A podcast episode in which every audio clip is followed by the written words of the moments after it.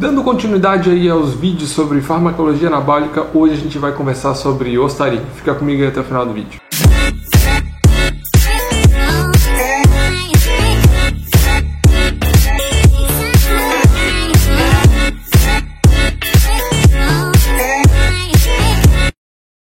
Fala aí rapaziada, tudo bom com vocês? Bem-vindos a mais um vídeo aqui no canal.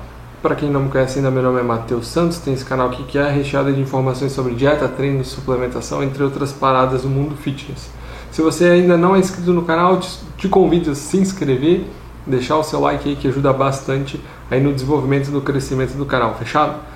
Galera, hoje eu vou falar sobre Ostarine, que foi um, um suplemento aí pedido lá no meu Instagram, teve um, um seguidor aí do canal que deixou essa sugestão pra gente. Já fiz sobre Cardarine, vou deixar o link aqui na descrição. Agora vamos bater mais um papo aí sobre Ostarine também. Ostarine é um SARM, um modulador seletivo do receptor androgênico. O que, que são é, esse tipo, o que, que são essa, esse tipo de substâncias? O que, que elas fazem? Bom, teoricamente elas ativam o mesmo receptor que a testosterona faz efeito, porém de forma seletiva, somente lá no músculo esquelético e no caso da ostarine no tecido, no tecido ósseo também.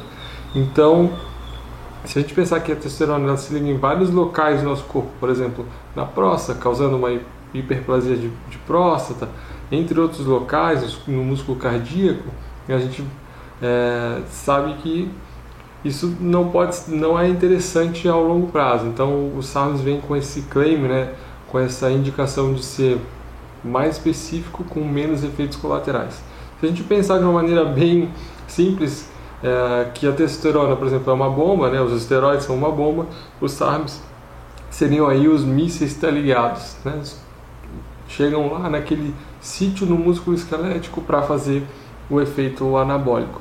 E é basicamente esse é o mecanismo de ação. Né? O ao tomar o ostarine, tem uma meia-vida longa aí de 24 horas, então é uma dose por dia.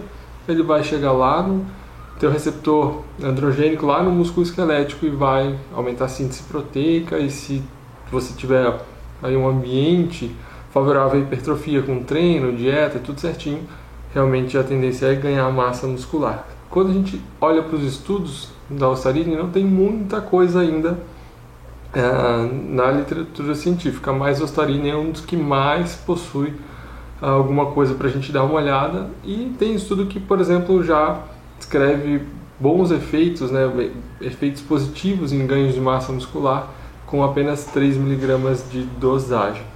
Então, é uma opção interessante, uh, principalmente aí para aqueles que estão migrando, que de repente quer virar um atleta de fisiculturismo mais para frente, mas não quer logo utilizar uma testosterona, é, quer deixar de ser natural, mas ainda tem um pouco de receio. Eu acho que o caminho uh, pode ser a utilização de um SAB como Ostarine e outros SABs que a gente tem no mercado como o Lingandrol, entre outros aí.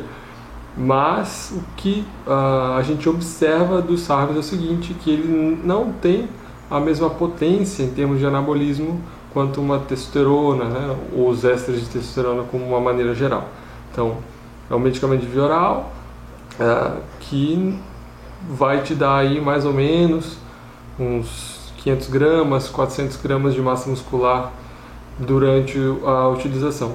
Para algumas pessoas isso pode representar bastante coisa, principalmente num efeito aí uh, de body recomp, que é quando sabe aquele indivíduo falso magro que ele troca massa muscular, é, gordura por massa muscular.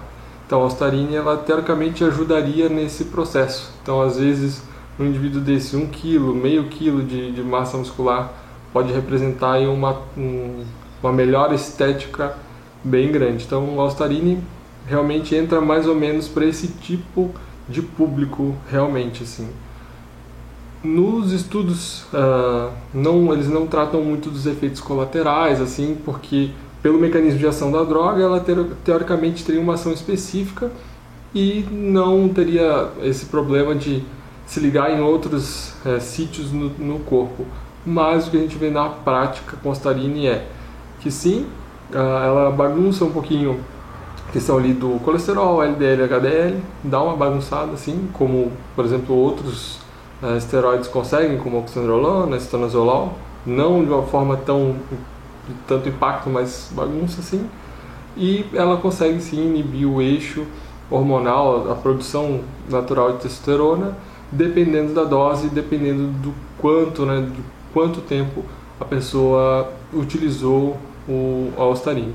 Outros SARMs que teoricamente seriam mais potentes que, o, que a ostarine, quanto mais anabólico o SARM, teoricamente também a gente vê a gente vê esse, esse resultado de inibição de eixo. Então, assim, é legal ter um acompanhamento. Uh, ao utilizar o SARM, eu vejo muita gente aí colocando SARM como algo muito leve, que não tem efeito colateral, que não vai inibir eixo, que não vai ter problema nenhum.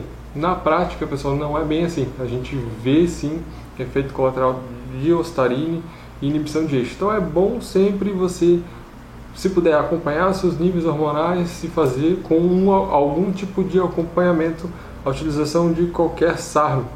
Então essa seria assim a minha dica de, de ouro assim para a utilização de SARMs. E um, um, ponto interessante é que a ostarine ela melhora muito a fome, aumenta a fome. Então, para quem quer fazer um bulk, por exemplo, também pode ser um recurso interessante utilizar a ostarine para melhorar o apetite, conseguir comer mais comida e bater todas aquelas calorias do bulk, principalmente para quem tem que comer muitas calorias, 4.000, 4.500 calorias, para quem tem dificuldade de fazer um bulk mais limpo, com comidas mais sólidas assim durante o dia. Então, espero que eu tenha ajudado vocês aí com esse bate-papo rapidinho aí sobre o Ostarine, sobre como que ele funciona uh, e tudo mais. E eu ia esquecendo de falar as doses. dose de Ostarine é de 3 a 25 miligramas, e encerrar o vídeo aqui eu não ia falar das doses. De 3 a 25 miligramas, uh, uma vez ao dia, durante 4 a 6 semanas. Esse é o, é o range de dose padrão aí da Ostarine para ela ter algum efeito em aumento de massa muscular. Então, use a consciência aí na hora de escolher o que, vocês vão utilizar. Uh, se tiver alguma dúvida, algum questionamento, pode deixar aqui nos comentários também, que eu tenho o prazer de responder vocês. E se quiser deixar algum uh, uma sugestão para essa sériezinha de vídeos de farmacologia anabólica, aí também, que eu estudo e dou uma, uh, uma produzida aí no vídeo para vocês, beleza? Valeu, um abraço e até a próxima.